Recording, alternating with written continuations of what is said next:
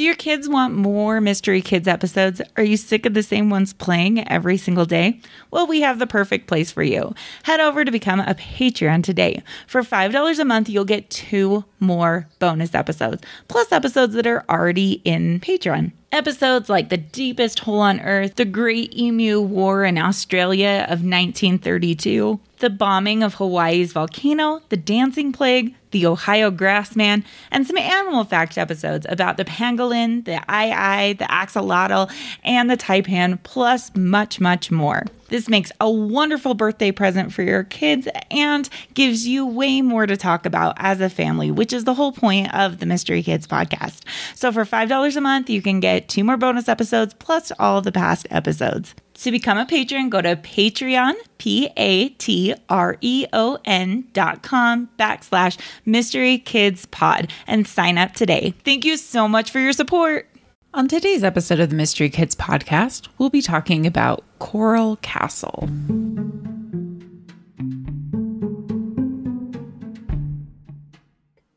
Welcome to Mystery Kids podcast.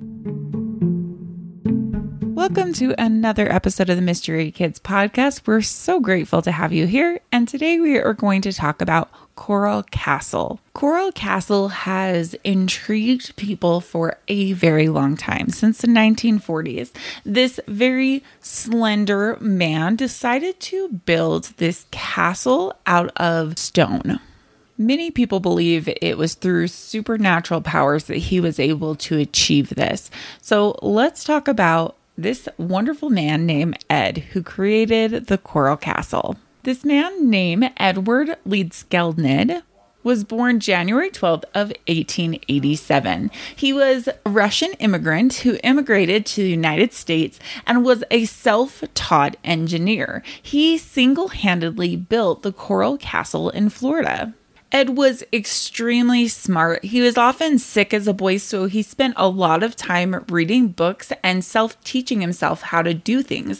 And this is how he actually learned stonemasonry. Stonemasonry or stonecraft is the creation of building and structures using stone. But he also learned from his father, who had learned how to become a stonemason in Latvia.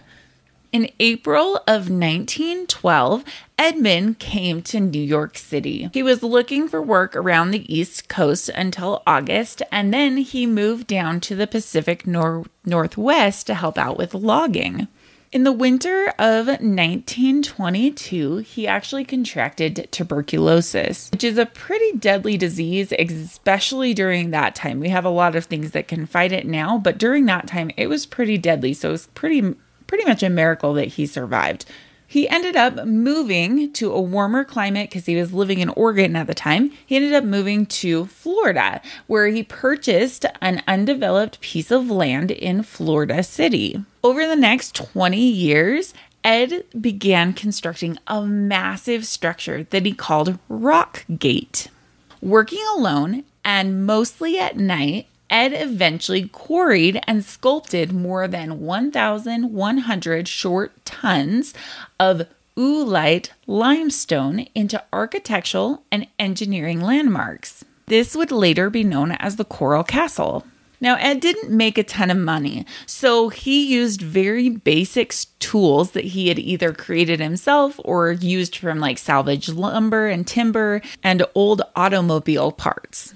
So, first, he actually built a, house out of limestone block and wood, and then gradually he constructed the stone structure for which now the whole area is famous. Now, he was very reserved and he was very nervous to have people come, but eventually he began to open it up to the public and offered tours for 10 cents, which is really interesting because today it's $18 to go to it, but back then it was 10 cents people were just in awe and wonder because these were giant giant blocks of stone and so people would sit there and ask him how how did you move all this heavy stone on your own and he would reply I understand the laws of weight and leverage, and I know the secrets of the people who built the pyramids. So, all of this was originally constructed in Florida City, Florida, when in the mid 1930s, Ed hired a truck with a driver to help move all of this stone to a 10 acre site in the adjacent city of Homestead, Florida, which is now where it resides today. Now, Ed was a very interesting man. He was very, what they would say was eccentric. He lived a very exclusive life and he exclusively lived and ate only crackers and sardines. Sadly, he ended up passing away at the age of 64.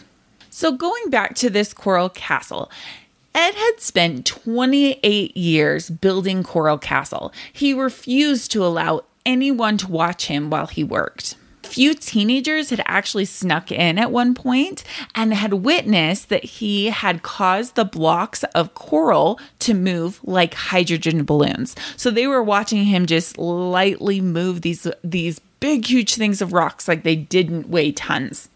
It took him three years to move all the structures from the original building site to where it is now in Homestead, Florida when Ed began to let people in, there's actually this sign carved into the rock on the front gate that says ring bells twice.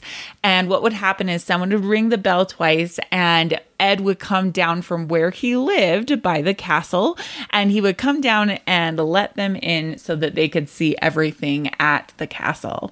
Anytime he was asked, How did you build this giant, magnificent structure? he would just simply answer, It's not difficult if you know how. After Ed died, they actually went to the property to investigate what happened, which Ed ended up dying from an infection, so it wasn't anything malicious. Um, but they went to the property and they actually found about $3,500, which in today's money would be about $34,897. And that was mostly from him conducting tours and selling pamphlets.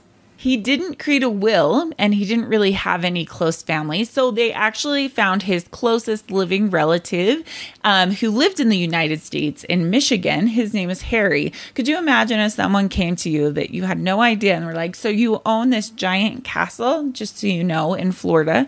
That'd be a, a really funny story to tell people later on. In 1984, the property was actually listed on the National Register for historic places and it is still remembered today. It's known as Coral Castle, but it also has the name Rock Gate underneath it as well. Let's talk about what it's like to go into the castle because the history is interesting, but this castle is absolutely incredible. Like I said before, it consists of 1,100 tons of stone in the forms of walls, carving, furniture, and a castle tower, which I will have pictures on mysterykidspodcast.com. So make sure you check it out. Often people mistake it to be made of coral. It's actually made of oolite limestone. It's a sedimentary rock that's composed of small spherical grains that's often got a lot of concentration of fossil shells and coral.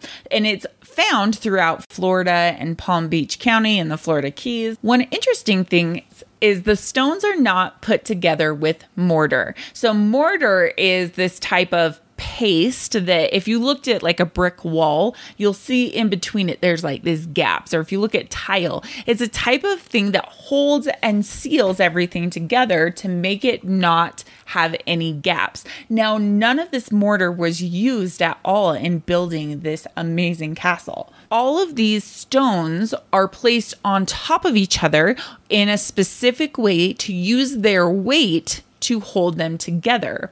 The details are so fine and the stones are connected with such precision that no light passes through these joints. Also, everything has a perfect uniform to it so that it lines up and nothing has shifted over the years as well. One part of it is there's a two story castle tower that was where Ed lived.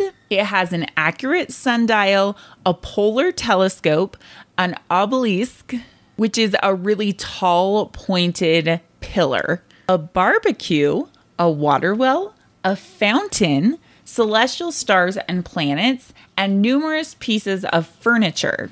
The furniture pieces include a heart shaped table, a table in the shape of Florida, 25 rocking chairs, rocking chairs that were made out of stone, chairs resembling crescent moons, a bathtub, beds, and a throne.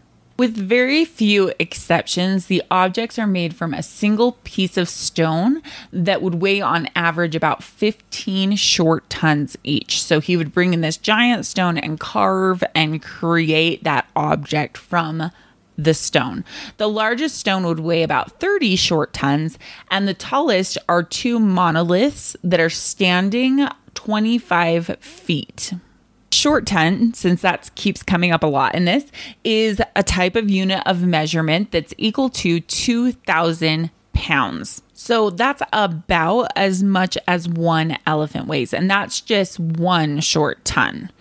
Just one short ton, which we're talking about tens to hundreds of short tons in these amazing structures one of the coolest things about it, which is actually where it got its original name, Rockgate, is because of the nine short ton revolving eight foot tall gate. It's a very famous structure of the castle. It's actually documented in a ton of TV shows, but the gate is carved so that it fits within a quarter of an inch of the walls.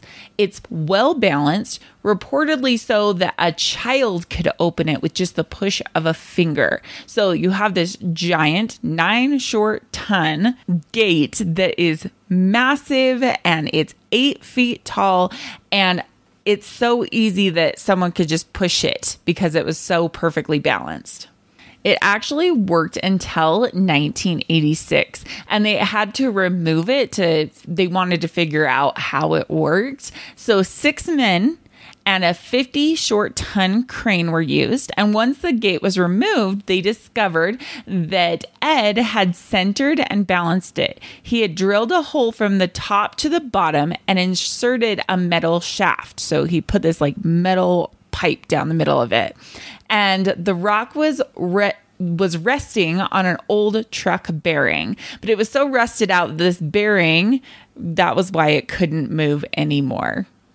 They actually put it back in place in July of 1986 with new bearings and a shaft, and in 2005, it was repaired again, but it didn't rotate like it used to when Ed had put it together. So, how did this man by himself, this took six men and a 50 short ton crane to get this gate off and fix it? How did this one man do and create this all by himself? That's a total mystery. So Ed was only five feet tall and he weighed about 100 pounds. So he was a very, very small man. And he would always say that he was inspired to build this castle after his 16 year old sweetheart left them on his wedding day, deciding that he wanted to show the world that he could make something of himself and prove himself, despite that he was not wealthy and he only had a fourth grade education. He decided to build Coral Castle or Rockgate. So, what are the theories of how this was created? One was thought to be psychic powers, also known as telekinesis. This is when you have the ability to move objects through your mind or through thinking about things. So, everyone believed that Ed probably had telekinesis. Many people also said that he had a large knowledge of magnetism and earth energies.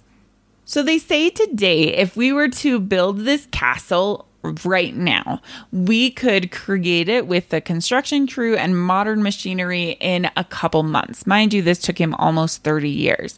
But Ed worked by himself using very basic tools like picks, winches, ropes, and pulleys to create this. He said he worked with the principle of leverage through a lot of things. Ed had one friend. His name was Orval Irwin, and he was actually a building contractor with a deep knowledge of construction techniques.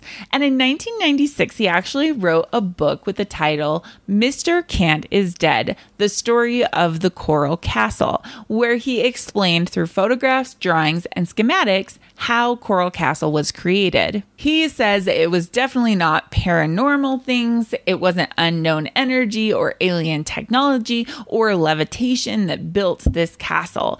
In fact, he says that was an insult to the hard work and integrity of his friend Ed. He said back in the days when Ed started carving out his original stone, he was a generation who knew accomplishments by the sweat of the brow. It wasn't a mysticism, but hard work. This is how Ed really accomplished this massive project. So, do you think that Ed, just through hard work alone, could create this massive castle? I don't know. There is something about it and these massive structures that now take so many people to even lift and move a portion of it out of the way. How could one man create all of this? All I know is that Ed had a dream and he sure went for it. And it is amazing what is still left today from his hard work. Thank you so much for listening to this episode. If you want more episodes, don't forget to become a Patreon. For $5 a month, you get a bonus episode. So make sure you check that out in the show notes below. Also, head over to mysterykidspodcast.com. That is where I just put up Christmas books that our family loves. I've had a lot of people ask what my kids' favorite books are. So I put a list together and put it up on our website. Also, if you could do this podcast a huge favor and just write a five star review. It means so much to us. It doesn't cost anything. It takes you a couple seconds. And honestly, that is what helps this podcast continue to grow. Thank you so much. I hope you have a fantastic time, and we'll see you on the next episode of the Mystery Kids podcast. Thanks for listening.